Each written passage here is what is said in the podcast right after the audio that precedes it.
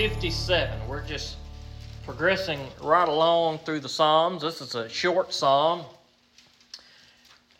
This psalm and then the next two after it, 58 and 59, are, are somewhat similar. There are some, some similarities that we will see as we go through these next three psalms. But uh, even, even so, we will still uh, cover each of them individually, and there may be some, some things that jump out to us about each one. Psalm 57. Psalm 57. We'll read the whole thing and uh, then we'll talk about it. Psalm 57. We'll read the superscription and then we will read through all 11 verses and then we'll pray. For the choir director, do not destroy a Davidic Michtam when he fled before Saul into the cave. Be gracious to me. God, be gracious to me, for I take refuge in you. I will seek refuge in the shadow of your wings until danger passes. I call to God the Most High, to God who fulfills his purpose for me. He reaches down from heaven and saves me, challenging the one who tramples me. Selah. God sends his faithful love and truth. I am surrounded by lions. I lie down with those who devour men. Their teeth are spears and arrows.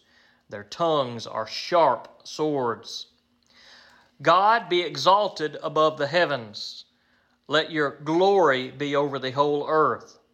They prepared a net for my steps. I was despondent. They dug a pit ahead of me, but they fell into it. Selah. My heart is confident. God, my heart is confident. I will sing, I will sing praises. Wake up, my soul. Wake up, harp and lyre. I will wake up the dawn. I will praise you, Lord, among the peoples. I will sing praises to you among the nations. For your faithful love is as high as the heavens, your faithfulness reaches the clouds. God be exalted above the heavens. Let your glory be over the whole earth. Let's pray. God, we thank you for this good psalm. We thank you for these words of praise that we hear of David tonight. And God, I pray that you would help us to utter such words in our lives. As we have good days and we have bad days, God, as we go through trials in our life, just as David did, God, let us call out to you and praise you to know that you are with us. God, let our confidence be in you, not in anything in the world, not in any of our strength, because God, our strength will fail and this world will fail us. But God, if our confidence in you, it is a confidence that will not be shaken. And so, God, I pray that as we look at these words tonight, that you would help us to grow in that confidence. And I ask these things in Jesus' name. Amen. Now, in the superscription of this psalm, we again have some language that it really is hard for us to know exactly what it means. Now, it says here that this is for the choir director. Uh, it says, do not destroy in some of your translations. Uh, in other of your translations, especially if you have the King James versions, it's going to say, al tasketh, which is simply a transliteration of the Hebrew word, uh, and we talked about that some Sunday, what transliterations were, and that's what the word is. If you see that in your King James Bible, or perhaps in other translations too, al tasketh means do not destroy. Now, that really doesn't help us too much because there's not really any real agreement as to what, what do not destroy means. The, the, the best thing that people come up with is similar to what we've seen in the rest of these Psalms with these phrases that we don't understand, and that is it could be a tune that this psalm would have been sang to, something uh, that this song, uh, this psalm would have gone along with. So it says, "Do not destroy." I don't know if that has anything to do with the psalm. It really doesn't seem to fit what the content of the psalm is. Uh, either this one or the next two, because they too have the same word, al tasketh, uh, or do not destroy. They have the same superscription. And so it's possible, and the most likely uh, uh, uh, uh, solution for what that means is that it, it's the tune that this psalm would have uh, gone with. This is a Davidic psalm, and it says it was written when David fled before Saul into the cave. Now, that's that's kind of a general description. Uh, it could apply to two different occasions in David's life. The first is found in 1 Samuel 22. It says that David was in a cave hiding out, and his family came and was there with him. And then, probably the, the, the more well known uh, incident with David in the cave comes a couple of chapters later in 1 Samuel 24 when David is hiding in a cave and Saul is trying to find him, and Saul goes into the cave to relieve himself. And David has an opportunity that he could take Saul's life there, but instead, uh, he does not do that. Uh, he, he says, Look, I'm not going to take the life of God's, uh, the one that God has appointed and put into this position. Now, David does cut the corner off of Saul's robe in that story. And even then, he feels bad. And he, as Saul leaves, he goes out of the cave and, and, and confesses to what he has done. Now, both of those instances in 1 Samuel are instances where David is in a cave, and so it's possible that the writing of this uh, was around one of those uh, situations there. It doesn't really matter which one, but uh, if you if you see that in the superscription and you're wondering, well, those are two possibilities, you can go back and study in 1 Samuel uh, and, and see what was going on. Uh, the language as we start out in verse 1 is very similar to what we've seen over these last few Psalms. They all kind of have a similar tone in some ways. And David starts out by saying, Be gracious to me, God. Be gracious to me. Or some of your translations may say, uh, Be merciful, O God. Be merciful. Now, David repeats himself here, and there's probably some significance to that, that he is saying this twice. The first song we sang tonight, you may have noticed uh, the passage that it, that it at the at the top of the page, Philippians 4 4. Uh, uh, this is the day, and it talks about rejoice in the Lord in that song. Well, in Paul's writing there, he says rejoice twice. Rejoice in the Lord. I say it again, rejoice. And David does something similar here. He says, Be gracious to me, God. Be gracious to me. Uh, he's, he, he's, he, by him repeating this phrase twice, it may help us to see just how how difficult David's situation was and how much he needed the Lord. And maybe we find ourselves calling out to the Lord repeatedly. I suspect we probably all do in our most difficult times. We may find ourselves calling out to the Lord repeatedly during the day God, I need your help. God, forgive me. God, guide me. God, lead me. And then we may say the same prayer, the same things we may say even in the same prayer or just a few minutes later. And so we can relate to David in that sometimes, boy, when we really need God, we'll call out to Him, and we may even call out to Him by the same thing God, help me. God, help me. God, be gracious to me. Be gracious to me. Because David said, I take refuge in you. I will seek refuge in the shadow of your wings until danger passes. So we can see this this this visual aid here is if is if God had a wing, you can think of maybe a, a, mother bird keeping her wing over over the baby birds as as winds or storm or rain passes. Just being underneath that wing will protect them for whatever is around. And that's what David says God, help me. I'm going to seek refuge in you, and your wing will, will protect me. I will hide in the shadow of your wings, and the danger will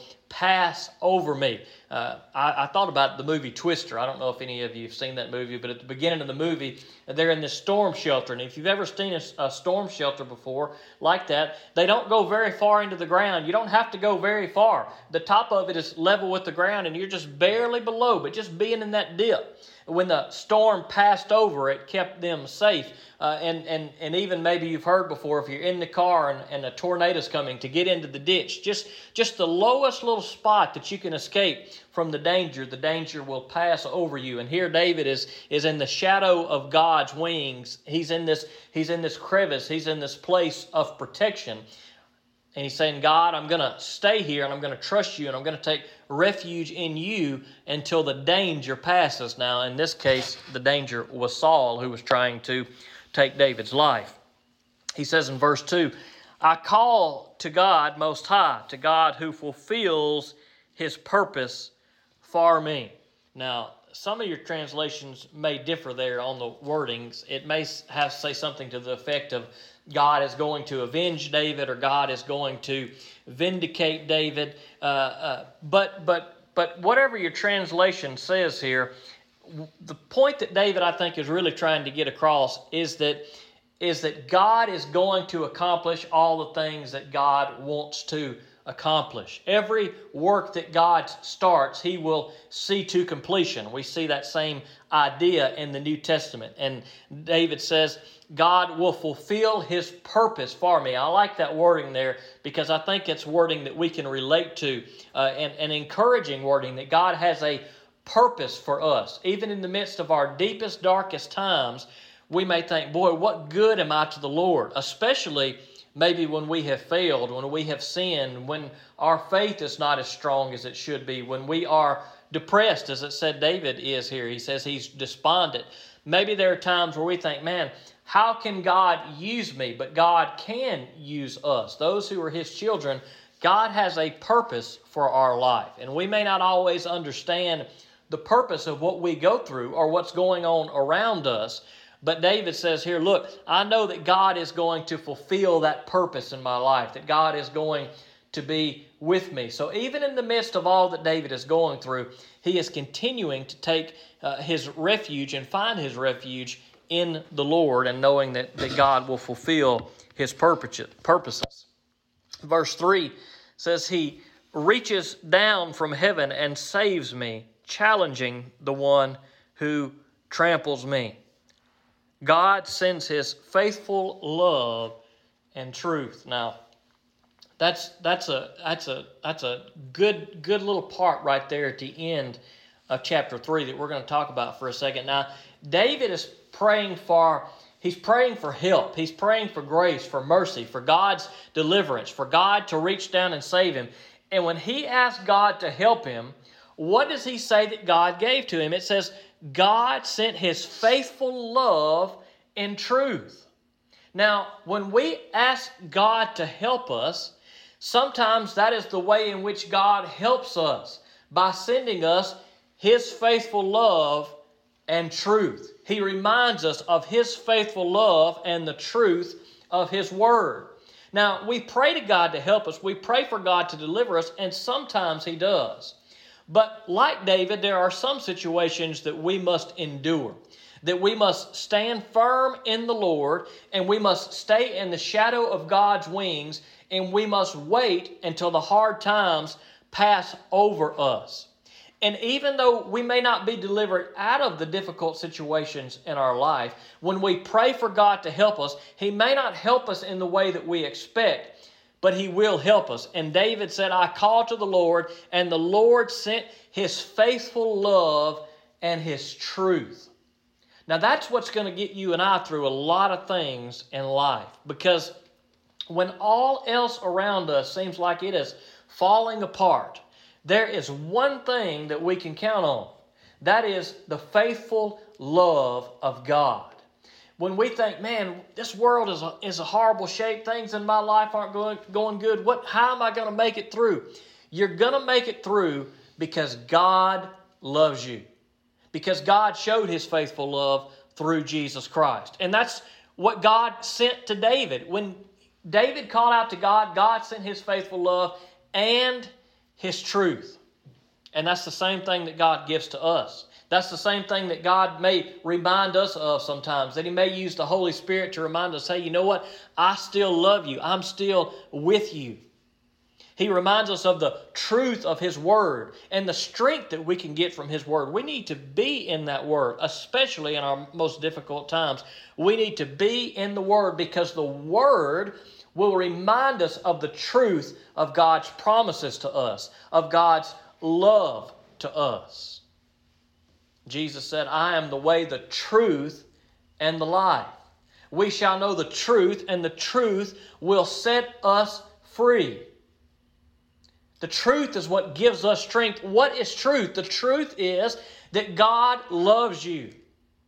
The truth is that you are worth something. The truth is that you are a sinner. But the truth is that God will forgive you of your sins. The truth is sometimes you fail, but the truth is God will restore you. The truth is sometimes you feel alone, but the truth is God is with you. The truth is there's enemies that are upon you that make you feel afraid, but the truth is God says, "Do not be afraid, for I am with you." That's the truth that God gives us in his word. And David called out to God for help, and God sent him faithful love and truth. Now, that's what's going to get us through this life, too, brothers and sisters in Christ. It's going to be God's love and the truth of God's word that will get us through our most trying and difficult times in this life. Now, I hope we are standing on that truth. David was, and I hope that we are. But the truth is, that there are many in the world who don't believe God's word is truth. As Romans 125 says that there are lots of people who hear God's word, who hear the gospel of Jesus Christ, but instead of clinging to the truth, they instead trade it for a lie.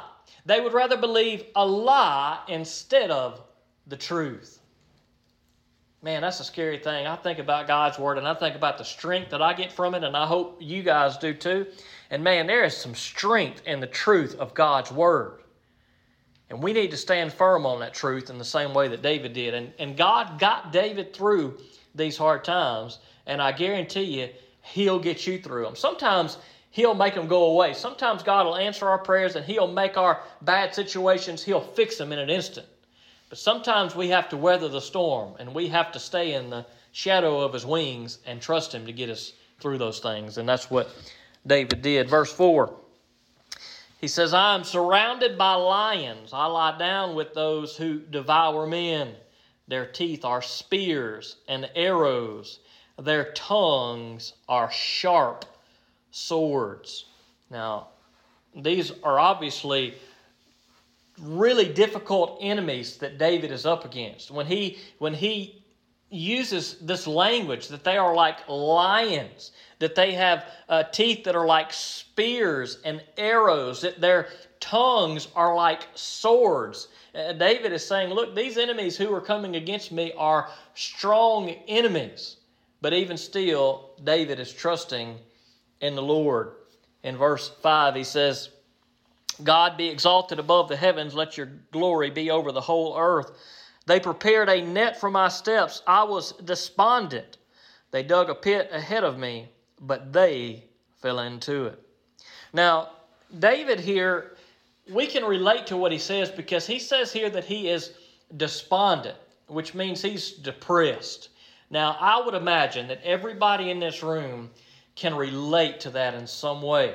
Uh, some maybe more than others, because there are probably times in our lives that we all get depressed, where we look at what's going on, where we see things that are going on, and we think, man, what in the world am I going to do? How am I going to get through this? And it just it just takes your energy, right? It just kind of takes the sucks the life out of you. It sucks the joy out of you. It, it, it kind of takes away any hope you have. You feel like things are hopeless, and you think, how in the world am I going to get through this difficult situation?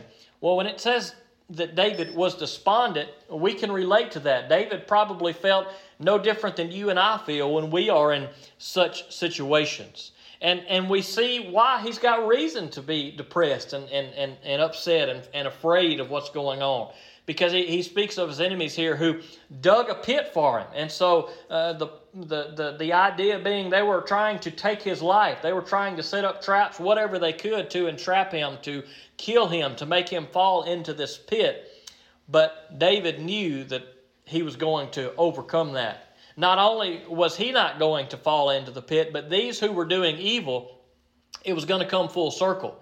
And the very evil they planned for him was going to come back on their heads. So, in the midst of his depression, in the midst of his hard time, in the midst of the difficulties, he says, Look, God, I'm still going to trust in you. I'm going to praise you. And even my enemies who are trying to come against me, I know, God, that one day you will take care of them. And we'll see that kind of language in the next couple of Psalms when we get to them, a very similar language to what we just saw there. In verse 7, he says, My heart is confident. God, my heart is confident. Now, some of your translations uh, may use a different a different word there. If you have a King James translation, it says "my heart is fixed" or something along those lines. Uh, regardless of what the word is there, he is saying, "God, I am totally focused on you. My confidence is in you. I am fixed on you. I am not going to be moved."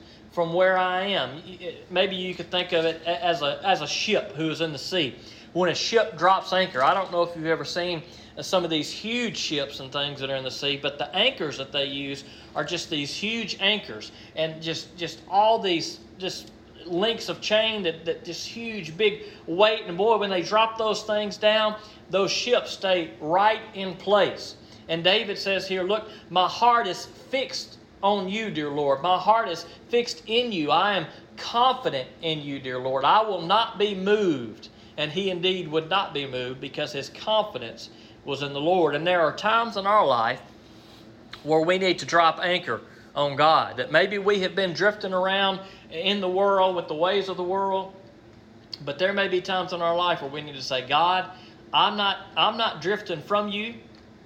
I'm not living for the world, but God, I'm going to put my confidence in you and I'm going to be fixed on you. And that's what David says here God, I am setting up camp right here on you, and I'm going to be confident in the Lord. You know, when we are in difficult times and depressed, and when the enemy's attacking us, he really does attack our confidence. And, and when we lose our confidence in the Lord, boy, it's hard to see that light at the end of the tunnel. But David reminds us of a truth here that we need to sometimes maybe be reminded of that we can be confident in God. We can be confident in His love. We can be confident in His truth. And because of the loving faithfulness that God had sent to David, because of the truth that God had, had revealed to David, David was confident in God, in that love, and in that truth. I will sing, I will sing praises. Wake up, my soul, wake up, harp and lyre. I will wake up the dawn. I will praise you, Lord, among the peoples. I will sing praises to you among the nations. So here we see a similar shift that we've seen in a lot of Psalms, and that is, boy, David starts off in this despair, but as things unfold, he begins to uh, reveal his trust in the Lord. He begins to praise the Lord, and, and many of our situations will unfold in a similar way. We will be up against an enemy. There will be an enemy against us. There may be sin in our life. There may just be normal things in our life that, that maybe aren't sin, just normal life things that are weighing on us. And there, there are all these things that come, and we can relate to David and we call out to the Lord. But then, when we do call out to the Lord and when we do put our confidence in Him and we are delivered and we are restored, then we praise the Lord. Hopefully, we praise the Lord in the same way like David did. We begin to praise the Lord, and that's what we see here in, at the end of this psalm. Verse 10 For your faithful love is as high as the heavens your faithfulness reaches to the clouds. Now, this is similar language to what we saw in Psalm 36.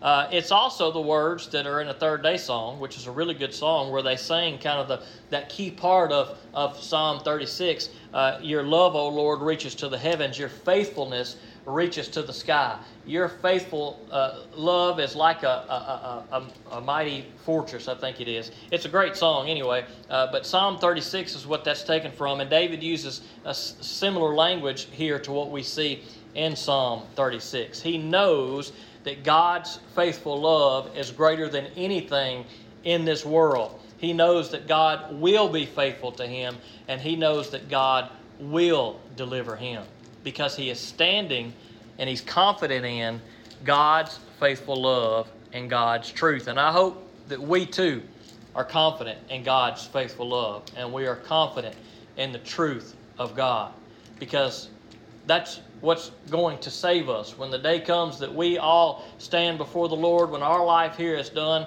it is whether we have stood on the truth of that word or not that is going to save us. If we've put our faith and trust in Jesus Christ and the truth of God's Word, then we will be saved. But if we have not, then that very truth will be what will judge us.